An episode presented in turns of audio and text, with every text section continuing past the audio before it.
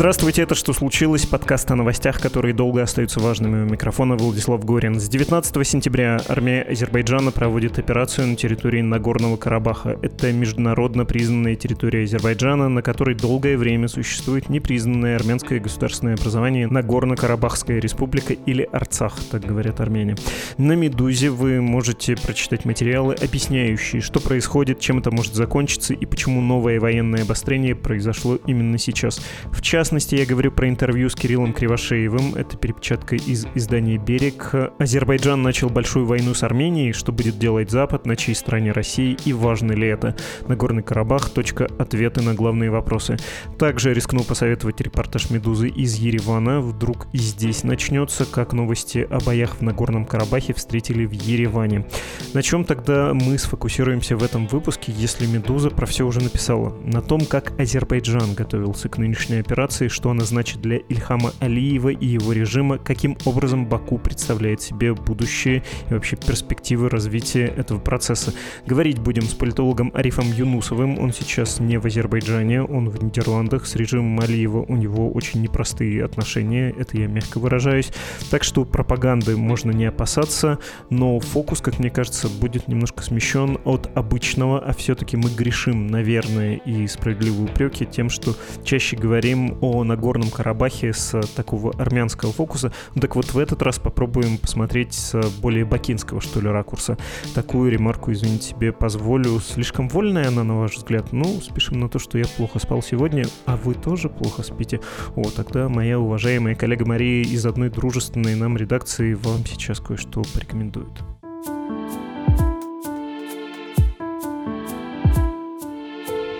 Привет, это Маша Лацинская, и я отвечаю за соцсети рассылки Kit. Кстати, подписывайтесь getkit.news. Надеюсь, вы, слушатели подкаста «Что случилось?» хорошо спите. А если нет, обязательно читайте письмо Кит, которое мы выпустили в прошлую пятницу, 15 сентября. Этот текст посвящен сну и его влиянию на наше здоровье и поведение. В современном мире люди регулярно не высыпаются. Согласно одному опросу, 80% населения Земли недовольны качеством сна – при этом одна ночь без сна может сделать человека неоправданно оптимистичным и подтолкнуть к более рисковым поступкам. А усталость от недосыпа вредит бдительности реакции сильнее, чем алкогольное опьянение. Одна из причин недосыпа в современном мире – это технологии. В американском опросе 2011 года 95% респондентов заявили, что используют смартфоны и другие девайсы в течение часа перед засыпанием. Это ухудшает качество сна. Еще в нарушениях сна могут быть виноваты посменная работа то днем, то ночью, популяризация короткого сна в медиа и даже глобальное потепление. Какие болезни провоцируют регулярное недосыпание и почему сон так важен для работы и настроения? Ищите эти ответы в нашем тексте. Все письма Кит находятся в архиве на сайте getkit.news. Вы также можете подписаться на наши соцсети. Кит есть в Инстаграме и Телеграме. Спокойной ночи!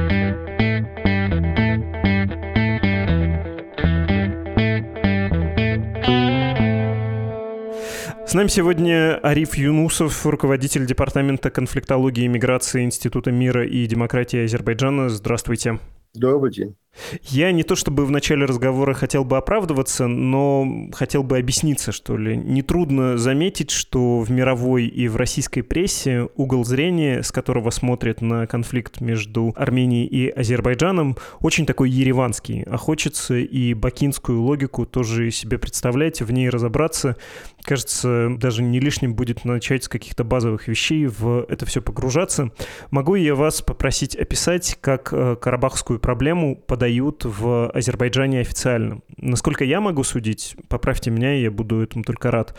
Это все близко к российским лихим или проклятым 90-м. Мол, был социальный кризис, такой коллапс государственности, мы были как общество и как государство на грани гражданской войны, враги, рвачи, предатели воспользовались нашей слабостью. Советское руководство пока еще было, наделало много ошибок. Ну, тут, в общем, не сказать, что это ошибочные суждения. И слава богу, пришел Гейдар Алиев, который все это сумел остановить. И вот на этом мы строим свои представления о том, почему режим и Алиева-старшего, и Алиева-младшего существует, и чем он так хорош. Правильно я описываю официальный дискурс? Если брать официальный дискурс, где-то да, вы правильно описали. Но дело в том, что кроме официального дискурса есть еще и общественный дискурс. То есть, а как, собственно говоря, на самом деле было и как это воспринимают в Азербайджане. Потому что то, что вы сказали, это часть официальной пропаганды. Как мы в таких случаях шутим, что раньше была пропаганда ленинизма, сейчас у нас гейдаризма, так памятники поменялись и все остальное. На самом деле, тут надо иметь в виду, что Карабахский конфликт у нас воспринимался изначально несколько иначе как сепаратизм, с которым Азербайджан столкнулся в самом конце советского правительства, почему у нас э, винили Москву, потому что считали, э, это широко распространено, что это Москва во многом спровоцировала период вот это так называемой перестройки. В результате Азербайджан, население которое очень верило в Москвы, и вообще тогда, в конце 80-х, в начале 90-х, Азербайджан, кстати говоря, очень сильно была вера в Москвы, то, что она вот восстановит, ну, я имею в виду период еще, когда существовал Советский Союз тот факт, что Азербайджан был не готов, то есть армяне раньше готовили период Левона Петросяна и в Карабахе, в Армении вооруженные силы Азербайджан до последнего тянул. У нас был тогда президент Муталибов, он отказывался, считал, что СНГ это главное, что есть после распада СССР Российская э, Республика. В результате мы, по сути дела, когда развал произошел, началась война, мы проиграли ее первую войну. Во многом еще был такой момент, недооценка была армянской стороны, недооценка была роли России, роли российской помощи. Итог был ужасающий. Мы потеряли 7 районов, ну, кроме НКО бывшей, да, еще 7 районов. Самым болезненным было, конечно, потеря Шуши. Я хорошо помню 92 год, май месяц. Вот для меня, когда спрашивают, что такое Карабах лично для меня, и как в Азербайджане воспринимают Карабах – 92 год, май месяц, вдруг в центре города Баку, я был центральный универмаг, это как в Москве ГУМ, да, я там зашел, большое количество людей, по репродукторам сообщили, что шуша пала. Я увидел картину, которую я вот запомнил на всю жизнь. Сотни мужчин и женщин плакали. Никто их не заставлял. Это были совершенно незнакомые летние родственники. И плакали они не по какому-то умершему конкретному человеку, а по городу Шуше. Вот тогда я понял, что и часто потом говорил на встречах с армянскими оппонентами, скажем, на конференциях, что для Азербайджана Карабах это не какая-то там колония, которую мы захватили, чужая какая-то земля. Это наша, родное. И Азербайджан никогда не забудет. Да, проиграли, да, потеряли, но рано или поздно в Азербайджане люди верили, что вернутся. И более того, в Азербайджане, когда Ильхам Алиев пришел к власти, его же жесткой критике подвергали все время требовали от него. Почему ты не хочешь возвращать Карабах? Когда ты вернешь Карабах? Он все время отвечал, что если надо будет, по-азербайджански это звучит так, лазым. лазым У нас даже издевались, когда этот лазым будет. То есть общество было гораздо более радикальнее, чем Ильхам Алиев. Он вел переговоры с Россией, он надеялся на Россию. Да, когда пошла большая нефть, начался процесс переформатирования азербайджанской армии. За последние четверть век произошли вещи, которые в Армении не поняли – армянская страна считала, что мир не изменился, главное – это Россия. И они исходили из того, что пока есть Россия, Азербайджан не будет нападать, статус-кво их вполне устраивал. Чуть чего, ну, вернут оккупированные вокруг Нагорного Карабаха семь районов, Азербайджан даст согласие на независимость Карабаха, и на этом все кончится. То есть это для предмета торгов. Но реально переговоры не шли. Тем временем Азербайджан, конечно же, опираясь на Турцию и Израиль, не просто изменил свою армию, у нас стала новая армия по натовским стандартам. Это однозначно. То есть, по сути дела, азербайджанская армия – это мини-турецкая армия. И, скажем, операция в 2020 году, это во многом повторяет то, что сделала Турция, скажем, в Сирии или вот в Северном Курдистане, это во многом совпадает. Более того, азербайджанский офицерский корпус от майора и выше – это, по сути, офицеры, которые учились в Турции, в военных училищах. То есть появились новые офицеры, новая армия, вооружение совершенно новейшее, Именно, кстати, в 2020 году Азербайджан показал роль дронов. То этого, кстати, никогда не было. Новейших технологий. А армянская страна, она сходила из старой доктрины. Но самое главное было то, что Армения исходили из того, что пока есть Россия, Азербайджан не начнет войну. Ну, действительно, мы понимали, что в регионе главное все-таки Россия. Это сила. Но в 2018 году произошли события, которые кардинально все изменили. Это революция, Пашинян пришел к власти, и не просто пришел к власти, он начал борьбу с старой командой. В первую очередь с Кочаряном арестовал, а это же люди Путина. Более того, Путин позвонил Ереван, в тюрьму, поздравил Кочаряна с днем рождения, а от Пашиняна потребовал освободить. Вы же знаете, кто такой Путин. Если он позвонил, если он обратился, что освободи моего человека, а ты его не выполняешь, ты становишься его личным врагом. А Пашинян наивно полагал, что это, так сказать, внутриармянские разборки. А Карабахский вопрос – это такой вопрос, который в России должна быть на стороне Армении. Пашинян не учел, что для Путина есть иные моменты. И в 2020 году война, она, конечно же, была с согласия России. Без согласия России Азербайджан бы войну бы не наступил. При этом, когда лично у меня спрашивают, кто больше заработал или достиг большего в этой войне, я всегда говорю «Россия». Что получилось реально в 2020 году? Согласие именно России. То есть мы начали войну, прекрасно зная, что Россия займет позицию нейтралитета, по сути, на нашей стороне. Все звонки Пашиняна, помогите там у ДКБ и так далее, на этот Путин отвечал, что война идет на территории Азербайджана. А мы, кстати говоря, имели указание ни в коем случае не обстреливать территорию Армении, Хотя Армения обстрелы наши города, Гянджу, Тертер, другие места понесли большие потери, но Азербайджан не отвечал. Мы знали, что как только будет удар по территории Армении, это основание, чтобы ЛДКП и все остальное. А на территории Карабаха мы имели преимущество и знали, что одержим верх. И в итоге что получилось? По сути дела, 20 года война – это реализация так называемого плана Лаврова. Это те же самые мадридские принципы, суть которой, что армяне возвращают 7 районов вокруг бывшего НКО, но раньше в мадридском принципе было заложено, что потом в регионе будут международные миротворческие войска. В плане Лаврова все осталось то же самое, только вместо международных появились российские. И это главное преимущество. То есть, по сути дела, после 1993 года Россия, когда российские войска были выдворены из территории Азербайджана, через 27 лет Россия вернулась в Азербайджан, ее войска на территории Азербайджана да, в статусе миротворцев, но они, по сути дела, там строят казармы. Это база. Если называть вещи своим именами, это военная база, самая настоящая. Они вернулись. Расчет был Путина также на то, что Азербайджан уже все, там все в Азербайджане я контролирую, Карабах это будет надолго, под моим контролем, как боксерская груша для давления. Осталось только свергнуть Пашиняна, личного врага Путина.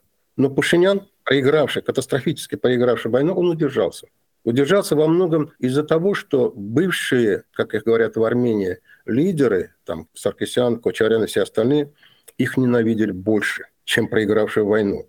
Не случайно, например, Пашинян пришел к власти на почве борьбы с коррупцией за демократию, но главное коррупция. Для Армении это была колоссальная проблема. Это, как называли Кочарян и все остальные, они были жулики. Поэтому это все попытки оппозиции после войны, конец 20-21 года, что-то сделать, свергнуть Пашиняна, не то, что не удалось, это вообще феноменальное явление. Разгромно проигравший войну убедительно выиграл выборы у себя в стране. Такого не было. Люди устали в Армении. Поэтому в Азербайджане вот эта победа была воспринята, конечно же, как смыли позорное пятно, которое у нас было в 90-х годах. Люди на улицах ликовали. То есть это вопрос не в Алиеве. Да, война, конечно же, укрепила его рейтинг, безусловно. Да, у него сегодня высокий рейтинг, это однозначно. Население поддерживает. Но во многом это не столько из-за Алиева, сколько вот мы четверть века ждали этого. Вот в Азербайджане четверть века этого ждали. Поэтому-то я знал, что, например, когда началась война, сколько людей добровольно рвались на фронт. Действительно, это было. Масса моих знакомых, их дети шли добровольцами, не только дети, даже те, которые отслужили, шли, просились. Это при том, что их не просили, потому что азербайджанская армия все равно по численности превосходила армян. Надобности в добровольцах не было, но люди шли. Была колоссальная вера. То есть нельзя воспринимать вот через такую простую картинку, черные и белые. Одни захватчики, другие хорошие. Там. Нет. Азербайджан воспринимал Карабах и воспринимает Карабах как свою территорию, и борьбу за Карабах воспринимает как возвращение своей территории, своей земли. У нас культура во многом основана, скажем, музыкальная культура – это карабахская музыкальная. То есть песни мы с детства слышали карабахской петь. Поэтому тут дело не в Алиеве, а дело в том, что азербайджанское общество иначе все это воспринимает. Другое дело, что после 2020 года возникла иная ситуация, роль России. Она стала полным монополистом. Да, одно время Турция полагала, что повторит сирийский вариант, да, вот как Сирия вместе они монопольно разделили Сирию на две части России и Турция – полагали турки, что и так же будет в Карабахе. Но Россия четко показала, Сирия – это Сирия, а Кавказ – это постсоветское пространство. Путин не зря говорил, что мы будем восстанавливать, вот это все наше. Поэтому турок, кстати, не подпустили. Война как закончилась, самое большее, что туркам позволили, это никому не нужный информцентр в Багдаме. Никакой роли это не играет. Все в регионе играет российский миротворцы. Вот после этого Пашинян, когда окончательно понял, что все надежды на Россию провалились, он взялся за Запад. Именно он сделал все, чтобы сначала европейцы активно подключились, это 21 и начало 22 года, а потом американцы, которые вначале, кстати, вообще были вдалеке от нашего региона. И, по сути дела, с конца 22 года, но особенно в 23 году, тем более тут еще война в Украине, Россия была завязана полностью, уже было и не совсем до региона. Ситуация уже стала постепенно меняться, и уже американцы стали играть серьезную роль в переговорном процессе.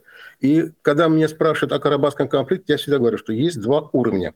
Один – это конфликт между нами, армянами и азербайджанцами, да, вот между нами.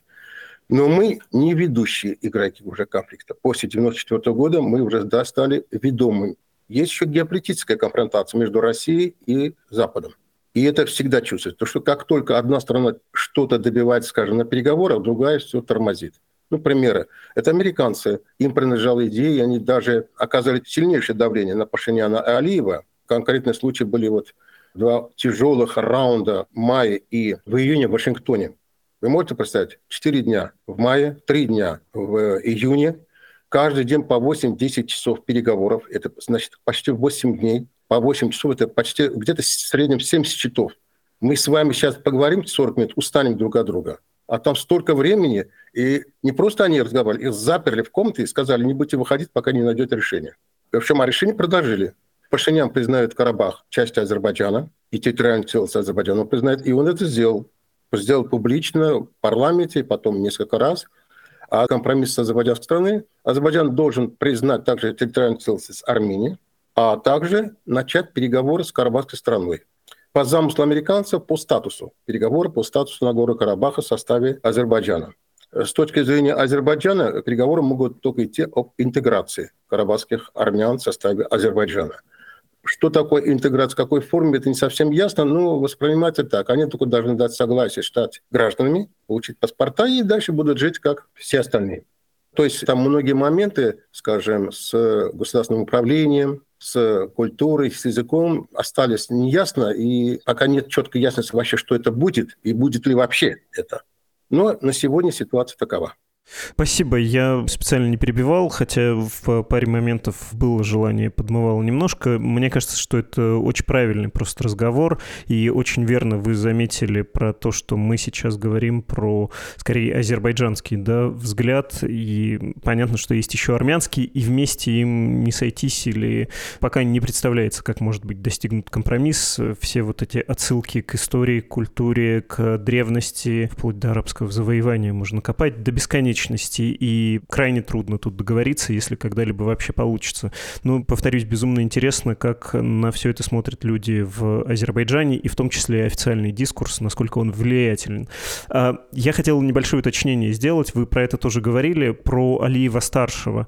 Как он высказывался о Карабахе, какие решения видел в 90-е, начале 2000-х, и, кстати, откуда есть вот этот противоположный официальному миф, вы про это сказали, что он подогревался большим желанием желанием общества, чем власти, да, решить э, эту проблему радикальней, что ли. А этот миф гласит, что Алиев предал Карабах, отдал его армянам. Ну вот э, такое суждение, кажется, тоже достаточно распространено было, может быть, э, распространено и до сих пор.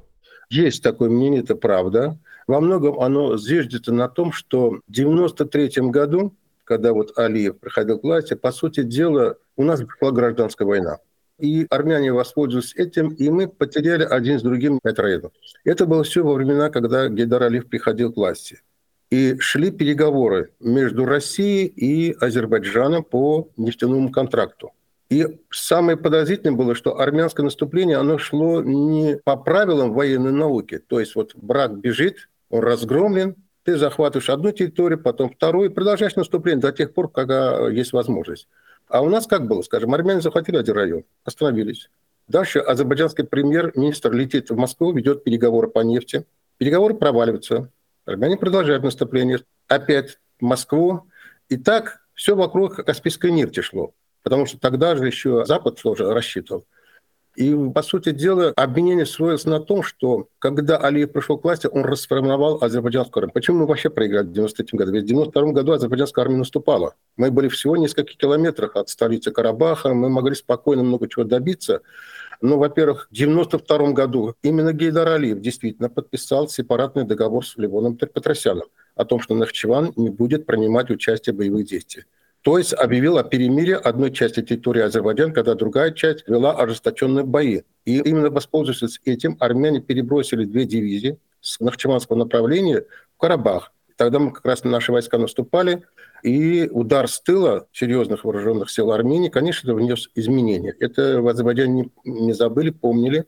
Также помню, что как только Алиев пришел к власти, он расформовал почти 70% азербайджанской армии. Почему вот успех был в 1993 году? Да армии просто перестала существовать.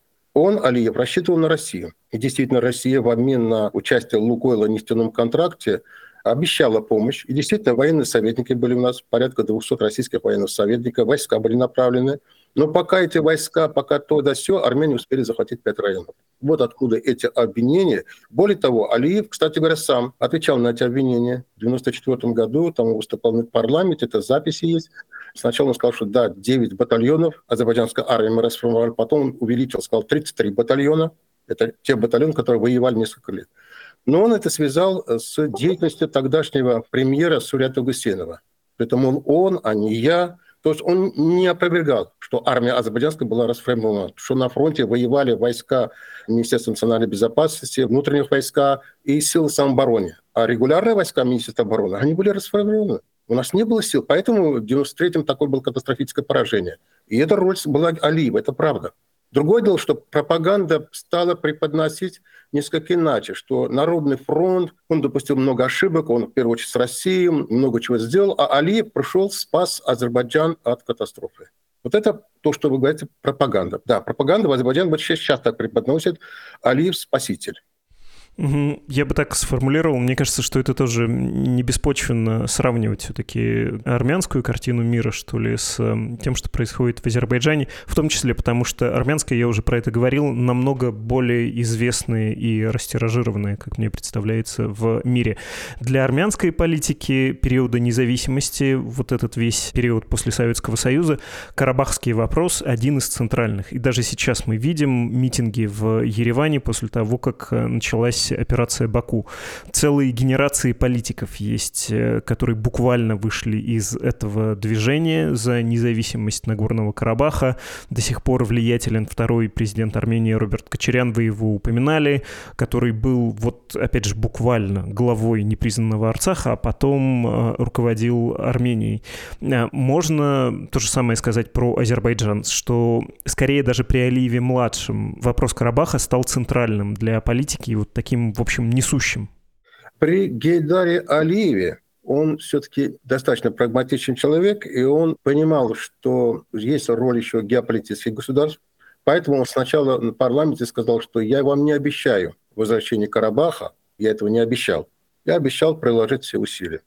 И он рассчитывал с помощью нефти. То есть был такой вот расчет у нас в Азербайджане, был такой вот широко распространенное мнение, что мы пригласим Запад, дадим нефть, а в обмен нам вернут Карабах. Такой момент был.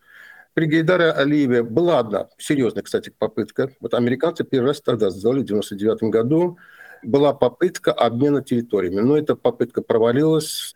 При Ильхаме Алиеве в начале карабахская тема была не такая актуальна. Она стала постепенно по мере того, как Азербайджан, вот этот поток нефти, долларов, денег от энергоресурсов, он же огромные средства мы стали получать, это позволило вложить огромные деньги в армию, Министерство обороны.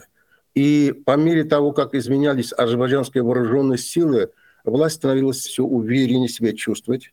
И где-то примерно вот с девятого года, начиная с девятого года, во-первых, огромные средства не просто пошли, но еще армия стала новая появляться. После 16 года же вот действительно алиевская пропаганда для нее Карабах вышел, скажем так, на первое место. Это правда. Но я хочу одно сказать. Одно дело пропаганда, но не надо думать, что в азербайджанском обществе карабахская тема не вызывала интереса. Нет, это не так. Мы можем сказать, что в Азербайджане, скажем, нет демократии, что у нас, скажем, нет в парламенте карабахской фракции, что там много чего мы можем сказать, но в душах людей Карабах всегда был. Поэтому, то, скажем, когда говорите роль Карабаха для армян, да, для азербайджанцев она была такая же. И вы правильно говорите, что вот, например, в мире действительно, скажем, тоже России более широко известна вот позиция армян. Это правда. И не просто известно, но известно под определенным углом зрения, да, что вот маленькая христианская страна, жертва произвола Советского Союза, там Сталин отдал якобы все – это не совсем так. Мы много раз возражали, но я хорошо помню себя, я часто принимал участие в разного рода дискурсах. И мне было очень обидно, когда я видел, что воспринимают мир через черно-белую краску. Вот есть империя зла, империя добра. Мы империя зла, которая вот благодаря Сталину оттяпали Карабах у армян, держим у себя, где у них очень тяжелое положение. Вот этот подход очень нас, конечно же, задевал. Вот тогда-то у нас во многом стали зарождаться как антинастроения, антироссийские многие. То есть мы в Азербайджане воспринимали уже тогда Россию как часть Армении. Вот, кстати, почему в Азербайджане очень сильный, вот интересный момент. Ильхам Алиев, например, близок к Путину. Но в Азербайджане, в обществе, антироссийские настроения очень сильно развиты. Это вот заложено было еще в ходе Первой войны. Власть может говорить или остерегаться России. Скажем, вы не услышите из уст Ильхама Алиева что-то резкое в адрес России, что-то резкое в адрес Путина. Это вам не Зеленский, не Пашинян. Но в азербайджанском обществе очень даже сильно антироссийское настроение. Это все вот результат того, что в свое время мы, когда обращались в первую очередь, конечно, к России, Советский Союз, мы не нашли поддержку в российском, в первую очередь, обществе, среди либеральной вот, интеллигенции. Мы, наоборот, видели, что для них вопрос уже тогда, в конце 80-х, был решен. Вот есть хорошие армяне и есть плохие дикие азербайджанцы. И сегодня Россия пожинает эти плоды. В нашем обществе к России не очень хорошее отношение. Угу. Я понимаю, я всеми силами просто стараюсь не сорваться. Я понимаю эту дискуссию между территориальной целостностью, самоопределением, симпатиями, несимпатиями, много эмоционального. Действительно, там христианский фактор очень большой. Я хотел еще про Алиева-младшего уточнить. Вот этот колоссальный запрос, о котором вы говорили, невыдуманный, на какую-то справедливость, на восстановление национального достоинства, ресентимент, как угодно это не назови, но этот запрос был, есть, и он реален. А, как вам кажется, опять же, это порочный жанр пытаться влезть в голову другому человеку, но тем не менее, для Алиева-младшего это прямо личная миссия, он видит себя исторической фигурой, которая должна вот это разрешить, или это скорее сухой расчет политика, который понимает, что война все списывает, и победители не судят, и можно быть кем угодно, как угодно распоряжаться этими безумными деньгами от продажи углеводородов, какой угодно режим строить, но если ты как бы говоришь народу, стойте, это все не зря, мы таким образом восстановим национальную гордость, мы таким образом восстановим территориальную целостность в международно признанных границах, а изгнание азербайджанцев э, было и так далее по списку взаимных претензий с Арменией, вот это все мы компенсируем, вот почему я здесь, и вот почему я не просто сын своего отца, а лидер вас всех. То есть это сухой расчет, или он правда в голове своей уверен, что он он во что бы то ни стало обязан это сделать? Это сухой расчет, он политик. Он политик, который пользуется моментом. То есть в данном случае он понимает, что между Путиным и Пашиняном, мягко говоря, возникли разногласия. Россия хочет наказать Армению, хочет наказать руками Азербайджана. Почему бы не воспользоваться этим? Исходить из того, что да, мы сегодня стали в руках России орудием наказания, но зато заработали что-то, а дальше, дальше посмотрим. Там есть Украина, Россия проиграет. Может быть, завтра Россия ждет судьба Советского Союза, и тогда вообще мы полностью всего добьемся. То есть это простой расчет. Нельзя сказать, что Алиев младший, он вот э, изначально был, у него эта вот идея фикс был. Нет, этого не было. Наоборот, его все время подталкивали. Более того, у него отношение к конфликту Карабахского менялось постоянно. От очень осторожного до вот сейчас такого, как у нас говорят, занесло его. То есть у него эйфория и все остальное но менялось. То есть это чисто расчет, и вот эта победа в 2020 году, конечно же, ну, можно сказать, что у него появились мысли несколько не совсем адекватные. То есть я уверен, например, что на его месте, если был бы его отец, он действовал бы, скажем, в отношении армян несколько иначе не оскорблял бы, то есть он попытался как-то проблемы решить быстро. Можно было, кстати, проблемы решить еще в 2020-2021 годах. Сейчас 23 год, и мы снова видим, что конфликт. Ну, в данном случае, еще раз говорю, за действием Алиева Ильхама это расчет. Есть возможность воспользоваться вот этими коллизиями, плохим отношением, особенно вот сейчас это последние боевые действия, это же, по сути дела, связано с тем, что Пашинян пересек некую красную черту. Если посмотреть, особенно в августе месяце, Пашинян бросил в адрес России несколько тяжких обвинений. То есть он заявил, что надежда и опора на Россию была главной стратегической ошибкой Армении. Уже первый удар. Второе. Он подписал и отправили на ратификацию римский статус. Вы знаете, что это такое Гаагский суд для Путина. Это очень болезненный вопрос. Вот даже сейчас в Сочи, когда была встреча Путина с Эрдоганом, он письмо отправил Байдену. Там в письме первый пункт был отменить вот это решение Гаагского суда. Он в Турцию отказался поехать, хотя Эрдоган, конечно, гарантировал ему. То есть это для него болезненный вопрос, и вот голова какой-то маленькой Армении с точки зрения Путина делает такие шаги. Он говорит о необходимости вывода российских войск и замены их на войск НАТО или европейцев. То есть о выходе из ОДКБ. То есть действия Пашиняна в последнее время, а тем более вот эта демонстративная поездка его супруги, совместные маневры, то есть многие эти действия с точки зрения Путина, с точки зрения Кремля, Пашинян пересек некую красную черту, и надо его наказать. То есть очередной раз идет борьба геополитическая, то есть попытка Пашиняна опереться на Запад вызывает реакцию в Москве, жесткую реакцию. Вы, наверное, читали очередной твит Медведева, где он провел параллель с Украиной и с Арменией. То есть очевидно, что вот главное это не Карабах. Хотя, повторяю еще, тут есть момент такой, позиция азербайджанцев азербайджанского народа в карабахском вопросе. Это одно. Но вот то, что вы говорите, есть еще реальная политика. Это коллизия между Путиным и Пашиняном, осложнение армяно-азербайджанских отношений. И Азербайджан, хоть и используется, но в то же время чего-то добивается в Карабахе.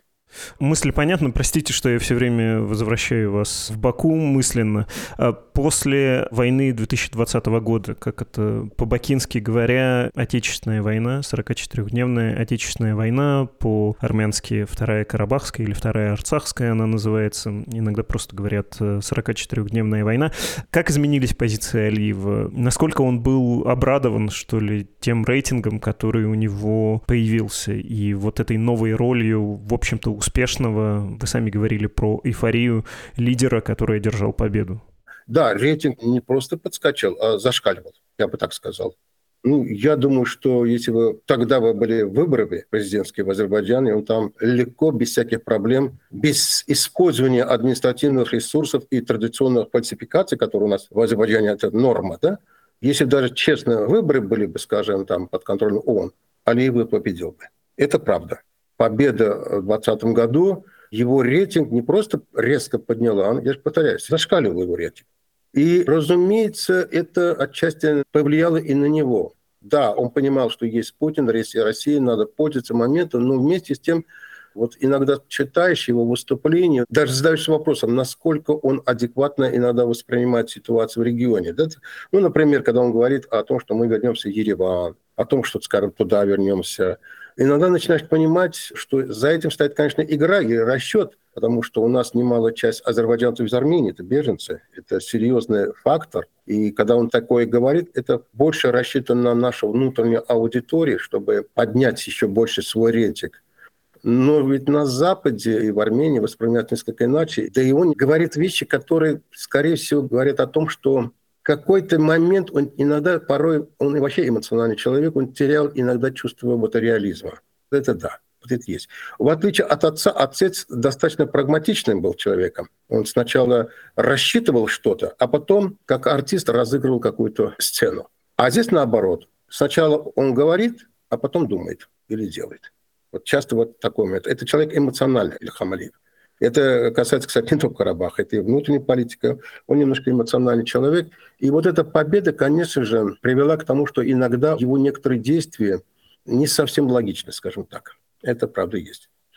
Но повторяю еще раз, в обществе сегодня вообще победа Карабахи и все, что происходит, вызвало большую эйфорию, связанную с тем, что все-таки, понимаете, вы не понимаете одну вещь. Я не имею виду вас лично – за пределами страны. Четверть века унижения. Это не просто так. Знаете, это не просто унижение, это поражение. Это боль была в душах у людей. И эту боль мы не могли высказать. Нас никто не слушал. И неважно, идет ли речь о России, или там Западе, Америке, или Европе. Нас никто не слушал. Наша боль, наши желания, наше мнение, я имею в виду наше, это азербайджанское, оно нигде не находило поддержку мы, по сути дела, стали жертвой сепаратизма. В Европе, в других местах вроде бы осуждалось, но когда дело доходило до нас, то есть Грузия – это одна ситуация, Приднестровье тоже, скажем, принимались решения, где признавали территориальную целостность Молдовы там, или Грузии, а территориальная целостность Азербайджана не признавалась. А вот это как-то по-другому. Это, конечно, больно душу людей ранило, и поэтому то, что сейчас происходит, оно выплеснулось, вот это то, что накопилось за четверть века – это связано именно с этим. Надо это понимать. Если говорить про последнюю операцию, которую мы сейчас наблюдаем, которая все еще идет, как к ней общество готовили? И два вопроса в одном, уж извините, почему, как вам кажется, Баку, Алиев лично на это пошли? Ну, был все-таки мирный процесс, и, кажется, не стоял он на месте. И можно, конечно, вспоминать все, что было на Южном Кавказе, в Османской империи, вообще на юге континента в глубь веков, но было продвижение, и, опять же, я тут э, армянский взгляд включаю. Для политика в Армении сказать то, что сказал Пашинян, а он заявил, что готов признать территориальную целостность Азербайджана, это, в общем, то, за что в Армении можно не только пост, но и голову потерять. Ну, то есть э, он готов был идти на нечто, что трудно себе было представить в армянской политике. Кажется, Алиев и так был победителем. Зачем ему нужно еще сейчас силой добиваться того, что, может, он и получил бы без применения оружия? Я понимаю, когда вот вы сказали действительно насчет Пашиняна, но я вас уверяю, если бы когда-либо, скажем, тот же Ильхам Алиев сказал бы, что я признаю Карабах территорией Армении, реакция была бы такой же, как сейчас в отношении Пашиняна. То есть в этом плане вот это эмоциональное отношение к людям, которые признают Карабах той или той частью, она была одинакова, что у армян, что это. Просто сейчас мы говорим про Пашиняна. Э, что касается нынешней вот этой эскалации и поведения Леви, во-первых, я не зря говорил, что о двух уровнях конфликта. И когда вы говорите про переговоры, переговоры в двух форматах идут. Есть российский формат, то есть переговоры под эгидой России, неважно, в Москве или в Сочи, но под эгидой России. И Путин четко высказался в прошлом году, в октябре прошлого года в Сочи, что Карабахском конфликте главное сейчас определить, чтобы российские миротворческие войска как можно дольше там оставались. Что касается самого конфликта, то его решение надо отложить будущим поколениям. Это сказал Путин, а не кто-либо другой. То есть он свое видение в прошлом году выставил. То есть не надо спешить, оставим как есть, заморозим, будет как Приднестровье, например, да, заморозим там дальше, может быть, когда-то другие поколения решат эту проблему. Запад же, наоборот, спешил. Он хотел конфликт решить сейчас. И четко определил, Армения соглашается, что Карабах в составе Азербайджана, а Азербайджан соглашается, что начнет переговоры по будущему проживанию карабахских армян, там, статус, все остальное, язык, культура и так далее. Надо проблем сейчас. Торопили. В прошлом году нам обещали, что будет мирный договор. Ну и также, не, кроме Карабаха, еще решить проблему с границей, там, коммуникацией и так далее. Позиции Запада и России не совпадали. И как только, скажем, вот Запад активизируется, вот сейчас были две активные встречи в мае и июне, очень активно были встречи. Более того, готовилась встреча 1 августа, должна была быть в Софии между лидерами карабахских армян и Азербайджана. Встреча провалилась. За этим стоит Россия. То есть как только где-то намечался успех, Россия страна тревала. И даже сейчас посмотрите, вот в конце августа, и вот сейчас даже эскалация. Прочитайте вот вчерашнее заявление МИД Российской Федерации. Там вновь во всем обвинили Пашиняна, это то, что Путин сказал, и не только Путин, и Захарова говорил, и Песков, что во всех бедах карабахских армян, начиная от Лачинского КПП, блокады и все остальное, во всем виноват Пашинян. Вот если бы он не признал бы Карабах территорией Азербайджана, все было бы иначе. Но он признал Карабах территорией Азербайджана, и тем самым создалась новая ситуация. И уже мы должны исходить из новой ситуации, а в этой ситуации во всем мы должны винить не Россию, а Армению. Кстати, обратите внимание, что и в заявлении Захаровой, и Песковой, вот сейчас МИД, по сути, Россия не признает территориальную целостность Азербайджана, когда он говорит, что Пашинян признал, это его ошибка. Тем самым ты по логике не признаешь. Но в Азербайджане же на это не отреагировали, промолчали. Если бы сказал бы Макрон, к примеру, была бы бурная реакция. Макрон – это Франция, далеко, можно его ругать. Но это Россия. Несколько иной подход. Поэтому, когда говорят переговоры, да, это не столько уже были переговоры, сколько, я еще раз говорю, что надо было наказать Пашиняна. Он пересек красную черту. А эта эскалация, я больше, например, весь день вчера читал не то, что происходило в Карабахе, сколько что происходит в Ереване. Я знал прекрасно, что весь сырбор из-за Пашиняна, его хотят свергнуть. А свергнув его, к власти придет пророссийский человек, и после этого боевые действия все в Карабахе прекратятся, конфликт законсервируется и все остальное. То есть, когда вы говорите, почему Алиев пошел на это, а у него и выбора не было. За спиной стоит Россия. Если тебе позволит в 2020 году вернуть значительную часть территории в Карабахе, это же Россия позволила. Без согласия России это уже не было бы. значит, есть какой-то должок, надо возвращать. То есть, по сути дела, мы стали играть ту роль, которую когда-то играла Армения в отношении нас. Когда вот руками Армении били Азербайджан, сейчас нашими руками бьют армян. За спиной стоит Россия. Никуда не денешься. Это тот вопрос, что стоит за действиями Алиева. Расчет. Сегодня Россия, как бы она ни ослабла в Украине, Россия пока что Россия. Кстати, в мае месяце у Алиева спросили насчет слабости России. И он сказал, что я пока так не считаю, что Россия ослабла. Это достаточно четкий месседж, что в отношениях с Россией надо быть осторожным. если Россия что-то просит, я лично буду его выполнять. Если Россия не признает мою территориальную целостность, это же не Макрон, я не буду критиковать публично. Вы можете представить, твою территориальную целостность не признают, а ты молчишь. Не было ни заявления посла, не было ничего. Максимум, что у нас сделали вот в связи с выборами в Карабахе, наши очень ждали, что российская страна не признает эти выборы. Все от ООН, там Америка, Франция, все заявили, что выборы в Карабахе нелегитимные были. И только Россия промолчала. В этот же день на территории оккупированной Украины там тоже выборы были. Они совпали. И в отместку уже Азербайджан заявил о признании территориальной целостности. Но обратите внимание, насколько реакция была. Там Захара выступила и сказал, что мы под дипломатическим каналом довели до азербайджанской страны свое вот недовольство.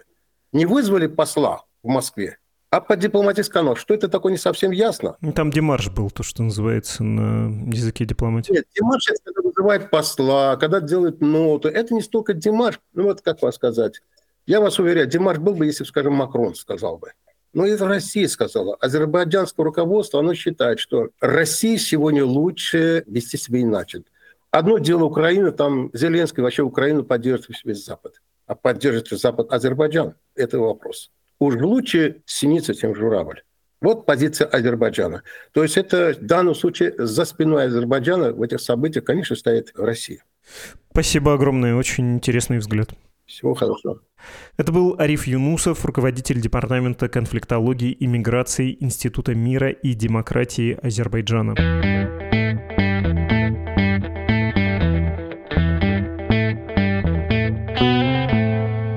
Письма. Ваши письма с адреса подкаст собакамедуза.io. Иван написал, хотел бы отреагировать на тему с заражением iPhone Галин Тимченко, это наша издательница, кто не знает, программы Pegasus, и дать свой скромный совет. Так, и совет Ивана включить режим блокировки в настройках безопасности. Хороший совет, спасибо, Иван. Было бы интересно узнать, был ли режим блокировки включен на телефоне Галины Тимченко во время предполагаемого заражения ее телефона, но рискну предположить, что нет. В любом случае, советую не только вам, журналистам, но и всем пользователям айфонов, у кого есть причина беспокоиться по поводу возможного взлома, включить этот режим. У меня он активирован на всех моих устройствах Apple, и по собственному опыту могу сказать, что неудобства от него намного меньше, чем предупреждает Apple перед его включением. Безопасно безопасность того стоит. Еще раз спасибо за совет. Был ли включен, знал бы, не сказал бы. Ни в каком виде не могу и не буду описывать что-либо, что связано с безопасностью Медузы, моей личной или моих коллег. Кирилл из Самары написал спасибо за интервью с комиками. Ариану Лалаеву я уже слышал, на Виталия Косарева подписан уже несколько лет, а Виктор Капаница стал для меня открытием, как здорово жить в открытом мире, где благодаря интернету ты можешь смотреть любые концерты. Да, жизнь обгоняет мечту. Пожалуйста, Кирилл, спасибо за добрые слова. Марии тоже понравился выпуск с комиками, а еще и понравился выпуск про авиацию. Спасибо за добрые слова и вам. И, кстати, раз вам понравилось, расскажите друзьям, только будьте аккуратны, медузы в России нежелательный такой неофициальный статус, так что это может нести риски, если вы, конечно, пишете открыто. Тем, кому доверяете, в частных сообщениях, наверное, можно потихонечку. Так, Мария предлагает сделать пару тем про иностранные компании и их заменители в России. Я уехал около года назад и помню только закрытые магазины. Сейчас же, по сведениям друзей, все открылось или появилось на маркетплейсах, но с сомнительным качеством. То есть это шьется и производится явно не на тех же фабриках. Поэтому вопрос. Известные бренды Zara и Ikea, например, передали свои активы местному менеджменту и самоустранились полностью. Когда война закончится и все, хочется надеяться, начнут возвращаться в Россию, не возникнет ли проблемы, что люди привыкли привыкнут к мысли, что в тех магазинах такое себе качество и перестанут туда ходить. Ой, вы знаете, вы такое будущее рисуете оптимистичное, когда оно еще будет? А куда будут ходить, э, когда вернутся? Туда и будут, куда им будет деваться еще, наверное, как-то все это улучшится, если все вообще в целом улучшится. Кажется, это все уже объяснено на самом деле. Общая мысль будет сейчас на многие годы дороже, хуже, мировая кооперация слабже, в менеджменте качество тоже упало, вообще конкуренция снизилась, но при этом своеобразней пример Иран, где масса как бы своих марок, очень похожих на глобальные. А в случае с Россией мы же знаем, что не все глобальные марки ушли по-настоящему, да. Второе предложение от Марии про киноиндустрию и дубляж. Например, официальные голоса известных голливудских актеров. Скажется ли это на их международной репутации озвучивания фильмов в текущих условиях или в Голливуде к этому относится проще, и никто не станет менять русский голос той же Марго Робби после окончания войны. Ой, прям серьезно, выпуск про это целый. Разберутся как-нибудь, честно скажу. Проблемы актеров дубляжа не сильно меня волнуют, не пропадут они как-нибудь. Ваши комплименты в адрес того, кто пишет, редактирует научные тексты за их красивый язык, передал, кстати говоря, по адресу. Всем напоминаю, что нам можно писать на адрес подкаста собакамедуза.io, поддерживать Медузу материально или другим способом, описанным в материале по ссылке к этому эпизоду под названием «Как поддержать Медузу» крайне желательно. Это был подкаст «Что случилось?», посвященный новостям, которые долго остаются важными. Всего доброго, до встречи. thank you